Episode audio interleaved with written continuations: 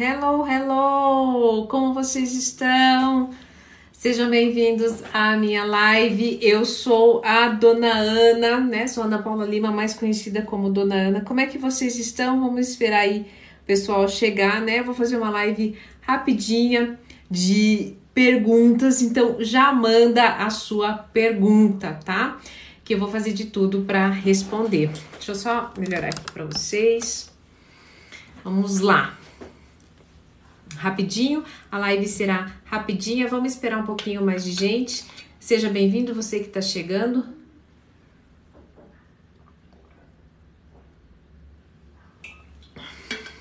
Você que está chegando, eu sou Ana Paula Lima, psicóloga, mais conhecida como Dona Ana, e vim aqui responder uma pergunta para vocês, né?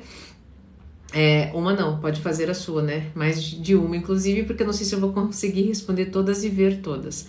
Nós temos a meta de chegar em 200 pessoas nessa live, então convida as pessoas e já pensem na sua pergunta para que eu possa respondê-la, tá? É, eu acabei de soltar um vídeo falando sobre o perdão rapidinho, enquanto vocês não mandam a pergunta de vocês. É, e sabe que eu sinto é, que vocês não perdoam porque vocês têm o receio, né? De. Calma aí. Deixa eu ver, gerenciar minha meta. Calma aí. Deixa eu só colocar aqui. Não sei o que, é isso aqui. Ah, eu sinto que vocês. É, tem muita dificuldade em pedir perdão porque vocês acreditam que vão dar parte do poder de vocês para outra pessoa, vão ser passivos, as pessoas vão achar que vocês, quem fica sabendo que você foi traído e você perdoar, que você é bobo, que você é, se faz de bobo. Isso é uma grande prisão emocional, né? É, por que, que isso é uma, uma grande prisão emocional? Porque isso te aprisiona na amargura te aprisiona no medo, na angústia, na tristeza, na apatia. Obrigada, Elise. Elise. E o que, que acontece? É, enquanto você acredita, né, que a pessoa pode roubar toda a sua autoridade, né, diante do fato que é, de, do fato que você, de que a pessoa, né, não, não vai usar isso contra você, você esquece que na verdade você não usa isso para combustível. É, quando, você, quando vocês perguntam assim, tá, mas eu, eu, eu, eu perdoo e não adianta nada, né? Será? Será que não adianta nada? Adianta sim. O problema é que às vezes você quer perdoar e quer que a pessoa perdoe, mas a pessoa tem que mudar. Eu perdoo, mas tal coisa tem que acontecer na minha vida. Não, gente. Perdoar é para que você continue a experienciar de coração aberto as outras coisas que estão por vir e que vão te tornar uma pessoa muito melhor, com muito mais riqueza, com muito mais é, riqueza de experiências. Né? Então, se você acredita que está pedindo muito perdão, mas não adianta, é porque você ainda acredita que é, o perdão é algo, é um passe que se dá para o outro. Não é. É um passe que se dá para si mesmo, tá bom? É, vocês querem mandar a pergunta de vocês? Obrigada, Michele. Fico feliz aí quando vocês contribuem com o meu trabalho, tá bom? Boa noite a todos que estão chegando. Mande as suas perguntas para que eu possa responder aqui. Quem sabe a tua pergunta é a pergunta de uma outra pessoa também, né? Para que ela, para que a gente juntos, né, para que eu possa responder e também contribuir com a vida da outra pessoa. Boa noite, boa noite para todos. Deixa eu ver se tem. O tema das minhas palestras depende, tá? Ah, que bom, que bom que vocês gostam. Depende do, depende. Eu falo muito sobre dependência emocional. Eu falo muito sobre os conceitos do estado presente do amor. Olha, na, na, nos, no, do, na, nas empresas, né? E quando eu entro com o estado presente do amor nas empresas, no primeiro momento as empresas têm um certo receio e quando eu trago, eles veem o quanto é importante isso nas empresas, né?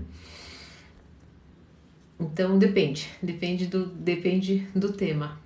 Eu tenho muito carinho em fazer palestras em empresas e agora, né, voltando esse dos do para o presencial, elas estão voltando com mais forças, né? Cadê? Cadê o pessoal? Cadê as perguntas? Cadê? Ou não, tô, não tá atualizando aqui para mim? Geralmente vocês são tão falantes aqui, pô, a gente tem 116 pessoas. Cadê? Você me ama e nem sei. Ei, então agora eu sei. é... Como é que eu. Calma aí. Então, pensa, no, pensa na pergunta de uma forma clara, clara e objetiva, me ajuda, tá? Como deixar de ser dependente emocional? Então vamos lá. Primeira coisa, você precisa entender quais são as emoções que estão regindo a sua vida, né? Regendo a sua vida. O que, que eu quero dizer com isso? Se você está sendo regido por. É, se você está no, ligou automático e simplesmente, né? é, não tem consciência das suas emoções, não percebe que anda apático, triste, melancólico, né? Como é, como é, como é que você vai ter noção que você precisa ser independente disso? Então, primeira coisa, você precisa estar presente, você precisa estar consciente. E consciente é uma pessoa, você só consegue ser consciente quando você está no agora. Não lá no passado, lambendo, eh, lambendo ferida, nem lá no futuro, esperando determinadas coisas. Então, no agora, o que é que eu estou sentindo? O que, que está me movendo? Qual emoção está é, mexendo comigo? Diante disso, né, se são emoções que em, em sua raiz estão sendo provocadas porque o outro, né? Ah, mas é porque o outro me deixou infeliz, porque o outro fez isso, porque o outro fez aquilo. E isso é característica da dependência emocional. Então, como é que eu faço para procurar a independência emocional? Quando eu paro de culpar o outro. Aí entra um conceito do estado presente do amor, onde nunca é o outro. É você que permitiu que está sendo regido por essas emoções. E quando você está em presença, você aceita isso e daí você diante dessa dor, né, e quando você aceita, é nesse movimento que você vai começar a procurar mudança, né? Vai começar a procurar atitudes de mudança. A maioria das vezes as pessoas ficam resistentes a isso. E na resistência, elas, né? Não, imagina, né? Eu não tô. Eu, eu é, foi, foi, foi, a pessoa que fez isso, sim, dona Ana. Resistência. Nessa resistência você vive em sofrimento. Por quê? Porque o outro está vivendo as suas próprias mazelas, ele não tem tempo para lidar com a sua demanda emocional. E daí você vai, vai o quê? Você vai ficar sempre à espera de que ele mude e se transforme para você. Tá bom?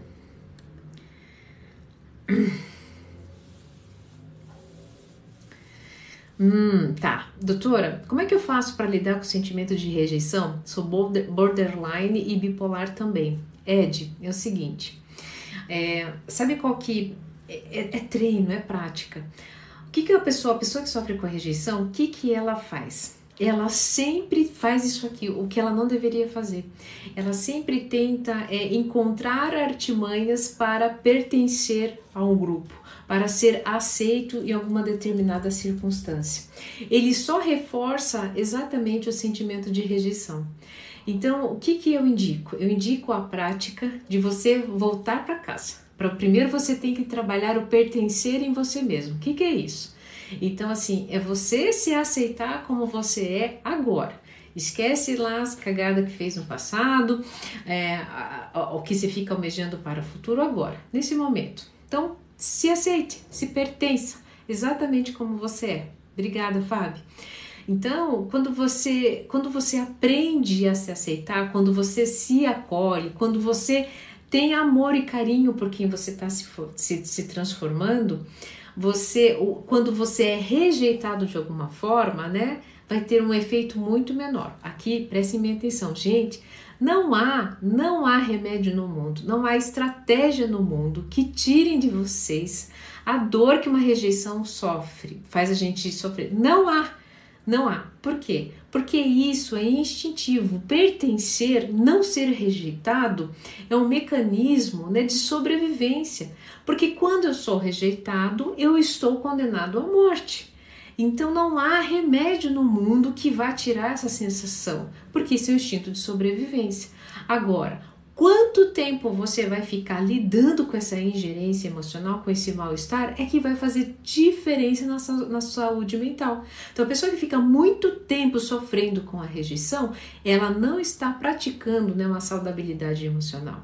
Já a pessoa que, ah, ok, fui rejeitado, que dor horrível, né? Viveu um tempo com aquilo, mas que conseguiu seguir com a vida e não fica ruminando isso, essa pessoa está em saudabilidade emocional tá bom? Então, assim, não pense que existem é, estratégias terapêuticas para arrancar as coisas de vocês de uma hora para outra. Isso não existe. É um processo, tá? Uma prática para diminuir o dano, para diminuir o tempo da dor, para diminuir o tempo da dor que eu digo assim, o tempo que vocês ficam gerando sofrimento, imputando, né? Infligindo sofrimento a, a vocês mesmos.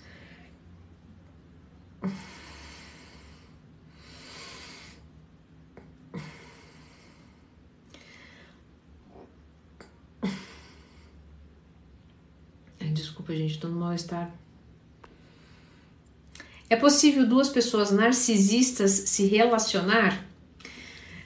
É possível, mas é, elas têm que estar em um processo terapêutico, elas têm que estar conscientes disso, né? Elas têm que é, estar. É, lembrando o seguinte, tá?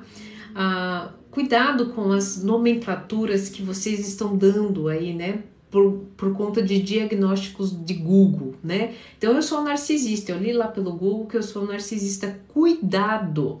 Isso é extremamente perigoso, danoso, porque você começa a acreditar nessa história sem ter passado por uma avaliação psiquiátrica, por uma avaliação psicológica, e você, o cérebro maravilhoso, ele te entrega exatamente atitudes e comportamentos, né, que você leu lá e você acreditou.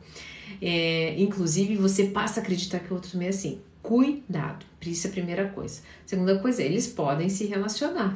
Porque a pessoa que sofre com o transtorno de personalidade narcisista, se ela fizer um bom acompanhamento psiquiátrico e psicológico, ela pode ter uma vida e relacionamentos, né, com momentos de saudabilidade emocional.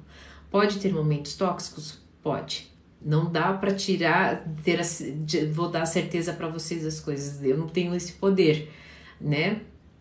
A ciência não tem esse poder nesse sentido. Mas sim, existe a possibilidade, nem que seja por um, um tempo talvez mais curto, mas sim, tem a possibilidade de se relacionar.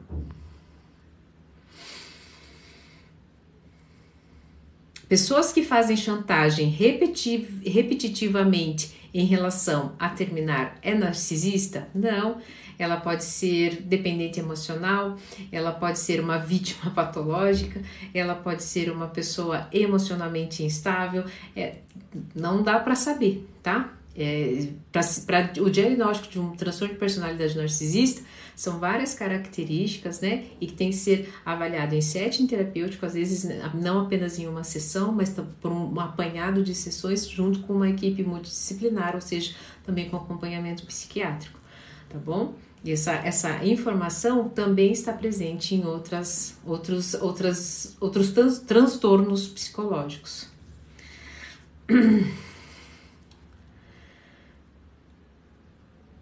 Tá, boa noite. Ó, excelente pergunta. Boa noite, doutor. E quando tenho consciência da dependência emocional e da insegurança, mas não consigo sair? Tá, você não tem consciência. você tem conhecimento. Você sabe que você está sofrendo com a dependência emocional, mas você não tem consciência. Uma pessoa que tem consciência, ela está no agora. E diante do agora, em presença, ela consegue é, se concentrar numa atitude para promover mudança. Uma pessoa consciente, ela é uma pessoa com ciência, ou seja, o que, que é ciência? Ciência né, é o estudo, a análise né, de alguns elementos que em conjunto vão interagir para um determinado resultado. Quando eu vejo que quero um, um novo resultado, eu vou mexer ali nos elementos. Então, uma pessoa com ciência é um cientista da vida. Ela tem ali alguns elementos elementos da dependência emocional. Opa, se eu estou consciente disso e eu quero um novo resultado, eu vou fazer, no, é, eu vou fazer aqui algumas movimentações.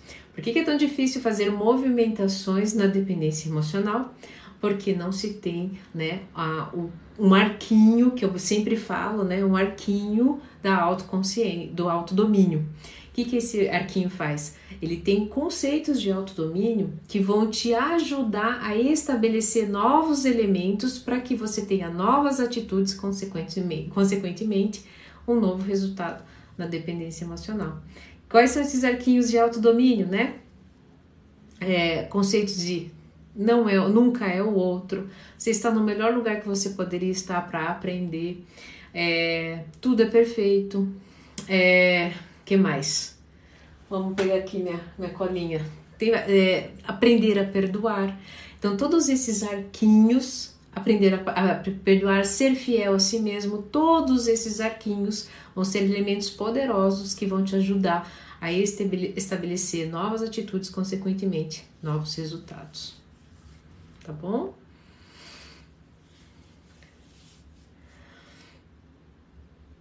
Você acha que depois que acaba a confiança e que acontece uma traição, é possível dar certo? Não. Se acabou a confiança, não vai dar certo. Porque relacionamento saudável, a grande base é confiança, é admiração, é comunicação, é sexo, é projeto de vida. Todos esses itens são abalados após a traição. E o principal é a confiança. Então, se a confiança abalou, se você não confia mais, pare de inventar moda. Não vai dar boa, vai ser um inferno a vida de vocês dois, porque qualquer momento um vai cutucar o outro, vai jogar na cara e vai dizer, inclusive, inclusive o que perdoa fica maléfico, porque ele diz, ele, ele passa a ser o algoz da relação e tudo ele cutuca, ele fica amargo e ele deixa a situação opressora. Então, só que é aquela coisa, se entrega a dor, volta a dor. Então, se vocês querem ficar nesse martírio, tudo bem, escolha é de vocês. Mas acabou a confiança, vocês vão ficar inventando moda e uma moda de sofrimento. As características de uma vítima patológica é o seguinte.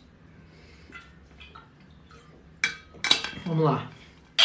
Quais as características de uma vítima patológica? Ela sempre está certa, as outras pessoas sempre estão erradas, todas as circunstâncias, né, nunca é favorável para ela mesmo ela se esforçando, mesmo ela sendo a melhor pessoa, ela não entende por que, que as, outras, as, as outras pessoas não sofrem o tanto que ela sofre. É, todos os problemas da vida dela só existem porque ela tem um algoz, né? ela tem uma pessoa opressora na vida dela ela tem é, a total certeza né, de que a vida dela poderia ter sido muito melhor se determinadas circunstâncias ou determinadas pessoas não passassem na vida dela. E por fim, ela acredita né, que a felicidade dela sempre está em algum momento lá do futuro ou na mão de uma outra pessoa, do príncipe encantado ou da princesa encantada. Essa é a vítima aí patológica doentia. Que mulher inteligente! Não é, gente, é cientista. É porque eu fico aqui na, na labuta dos elementos. É.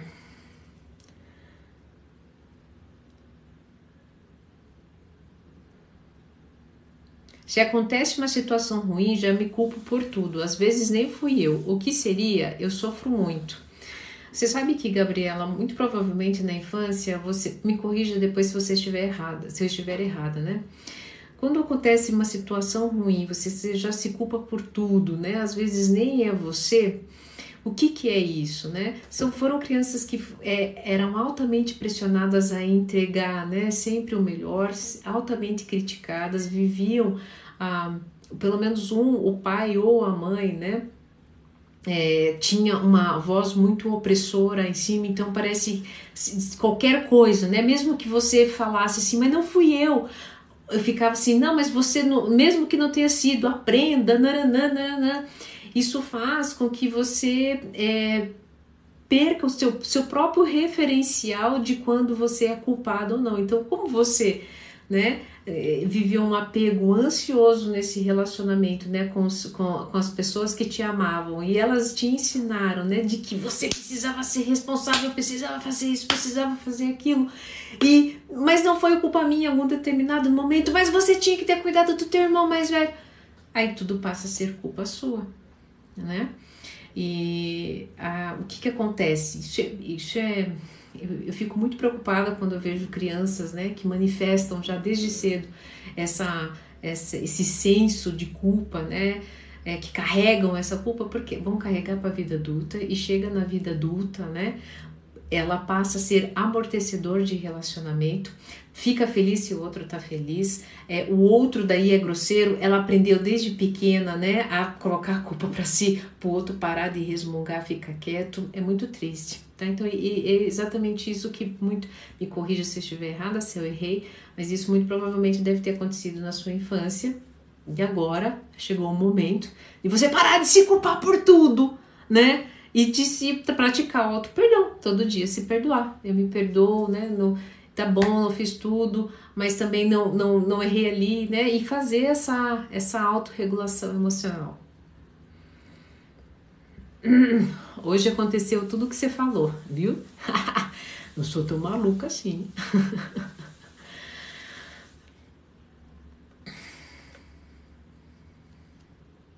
Dona Ana, ótima pergunta, ó. Dona Ana, você acha que a confiança não pode ser reconstruída?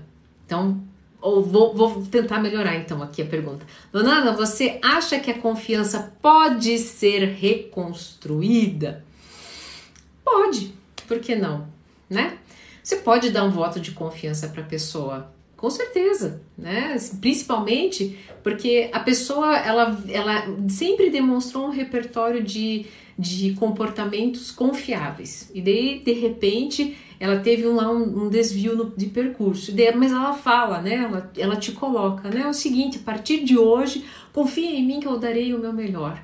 E e você aí, a responsabilidade de confiança é sua. Você, você pode dar. E o outro pode não usar da melhor forma possível. Mas quem é que dá o, o voto de confiança é você para você. Então eu resolvo confiar. Aí vai, e vai, só confia. E claro, né, você vai ficar de olho no comportamento do outro, mas tome cuidado para você não ficar uma pessoa opressora, para que você não fique uma pessoa que fica ali analisando todo e qualquer movimento, esperando o momento certo para dar o bote. Tá vendo? Eu sabia, eu não podia confiar em você. Então não confia. Então segue a tua vida, cada um vai pro canto e não inventa moda. Fez sentido? Tem como sim reconstruir, né, não digo reconstruir, mas iniciar um novo ato de confiança. Melhor. A Alessandra está dizendo, nem dou segunda chance. Já está sendo.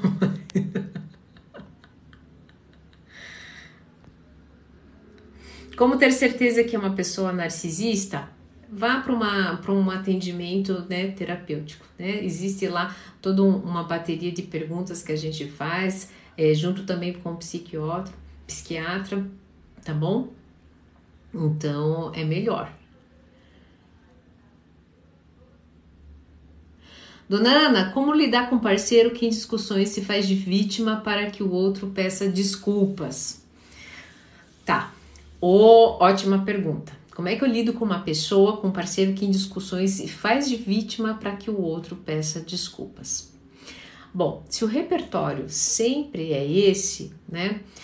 Você de alguma forma está retroalimentando este comportamento. O que, que eu quero dizer? Para existir uma vítima, tem que ter um algoz. Ou seja, para a pessoa atuar de vítima, uma, alguma pessoa está cobrando. Quando você para de cobrar, quando você para, né, de falar em voz alta, quando você inclusive para, né, de ser o, o, o agente opressor, como é que essa vítima vai existir? Como é que essa vítima vai se alimentar? Dona Ana, mas eu não cobro, eu não sou bravo, eu não discuto, mas continua sendo vítima para eu pedir desculpas. Então, você faz o seguinte: você começa a perguntar para essa vítima como seria o ideal. E diz: me diz, como é que você faria? Como é que eu devo. Você quer que eu peça desculpa? Como que você faria? Me diga. E começa a trazer essa pessoa para atuar por você. O que, que vai acontecer? Essa pessoa, não, como não tem o repertório de uma pessoa que atua, né, que se posiciona, vai começar a gaguejar, vai começar a enfraquecer. Porque não vai adiantar, tá? Você não vai mudar a pessoa. O que é que vai, o que é que precisa ser mudado é a sua postura diante dessa vítima patológica. Né? Então, é, viu lá, viu a vítima, você também tá anda, anda dando muita moral. Se você acredita piamente, está convicto, confiante que não precisa, né, é, alimentar aquela situação, não alimente, vá viver a sua vida, vá fazer outras coisas.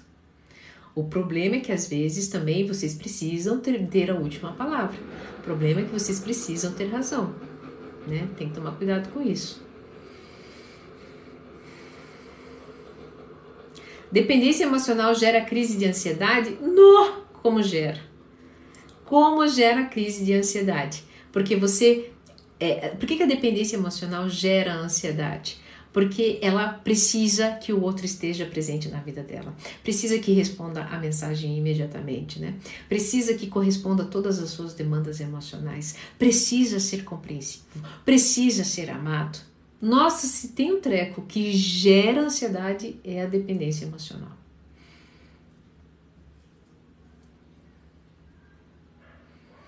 Você ficou viciada no quê? Ellen. Ô, Roberta, lindona, você tá aí? Eu preciso tirar esse trem aqui da minha, do meu braço. É lindona. Que bom, Roberta. Boa noite, Ailton. Tem mais perguntas? Tá. Como é que eu faço para cultivar amor próprio? É, eu sempre uso, eu sempre guardem isso na cabeça de vocês. Eu sempre uso esse recurso para tentar ajudar as pessoas que não sabem por onde começar em relação ao amor próprio. Então, o que, que é amor próprio? Pense sempre na palavra próprio, de propriedade. É, o amor próprio é o seguinte: é como se você tivesse a sua propriedade. Vamos colocar uma fazenda. E nessa fazenda, né, você é o grande é, fazendeiro, que inclusive é o agricultor.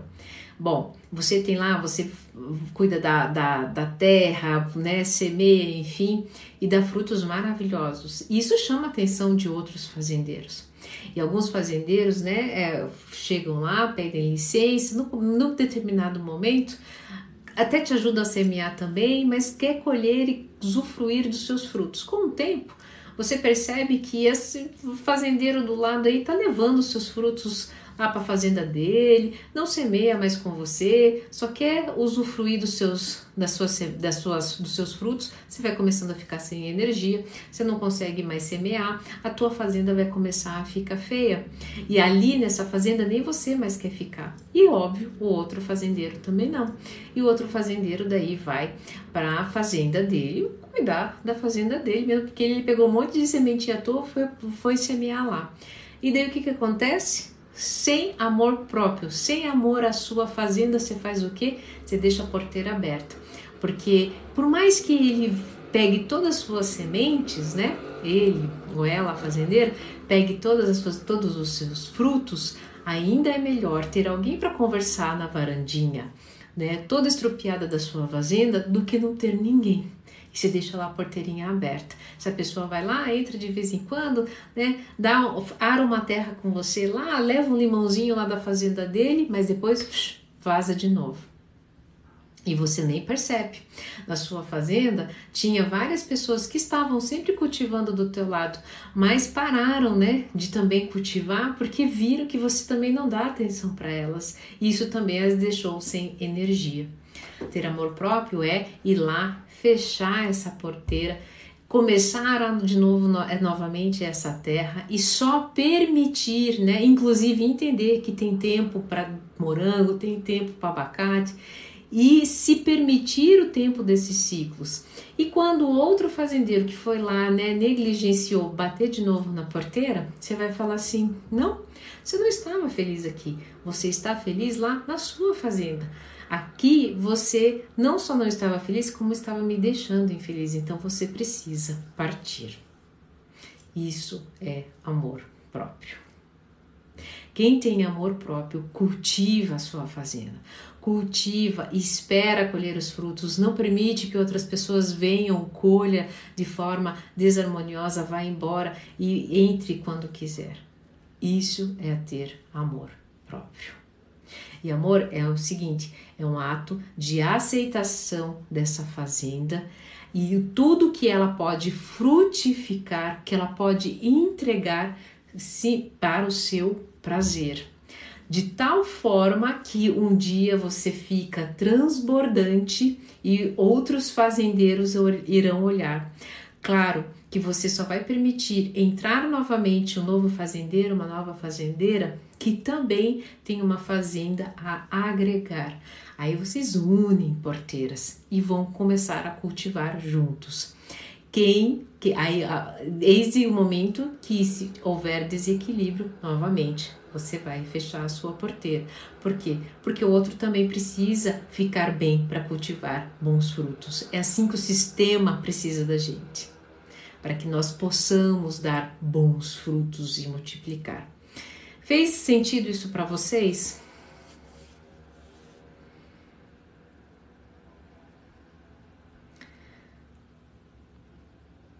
Fez sentido isso para vocês? Essa, essa, essa explicação?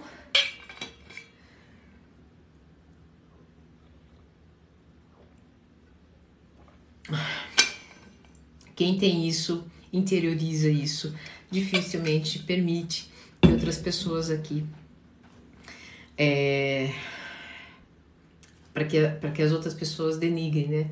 a, a fazenda de vocês, tá? Rapidinho aqui. Uh, como lidar com a ansiedade que a depressão, de, de, dependência emocional traz? Alguma dica? É trabalhar a ansiedade como no geral. Eu tenho um curso, né, resolvendo exatamente isso. São práticas descomplicadas para diminuir a ansiedade. Se você entrar aqui no link da minha bio, um preço super acessível, eu já tenho lá. Eu já trago práticas, porque a primeira coisa você precisa dormir. Você precisa ter um, estabelecer uma relação harmoniosa durante um dia, né? É, não alimentar emoções que, que vão gerar um estado de ansiedade. Precisa de práticas meditativas de presença, né? De, de mindfulness. Tudo isso tem lá no meu curso. Mas para qualquer, qualquer é, ansiedade, ela é um, é um quadro que ela o que é um, um, é uma precipitação de um cenário, né? Você já visualiza um cenário que não ainda não aconteceu, mas você já se prepara para todos os efeitos intensos e negativos que ele pode trazer para sua vida. tá? Então, é, as práticas para eliminar, dependente se vem de dependência emocional, se vem de trabalho, se, se vem de burnout, se vem de uh, falta de dinheiro, se trata sempre da mesma em, em, na raiz da mesma forma, tá bom? Um dia eu posso falar sobre isso desânimo, mas é que assim, eu estou doente, gente. eu saí do hospital, eu não tô muito boa, eu só vim fazer porque eu senti no meu coração, porque fazia muito tempo que eu não vim aqui, senti no coração de me falar com vocês um pouquinho, tá? Mas não tô com, uma, com a melhor energia. Espero ter contribuído com vocês, que vocês tenham um excelente né, final de semana. Se, se eu conseguir, eu volto aqui amanhã, tá bom? Espero ter contribuído com a, com a vida de vocês. Fiquem tranquilos. Nossa, que que é isso que eu ganhei? Adorei! Vocês viram? Quem mandou? Quem mandou, meu Deus do céu? A Roberta não foi a Roberta, foi uma outra. A, o Paulo. Paulo, obrigada! Ganhei uma coroa de flores. Cara da riqueza, gente! Oh, meu Deus! Isso é estado presente do amor, né? Nós estamos conectados agora e poder desfrutar desse, desse, desses momentos de luxo, né? Ah, amém. Fiquem bem, se cuidem e até a próxima live.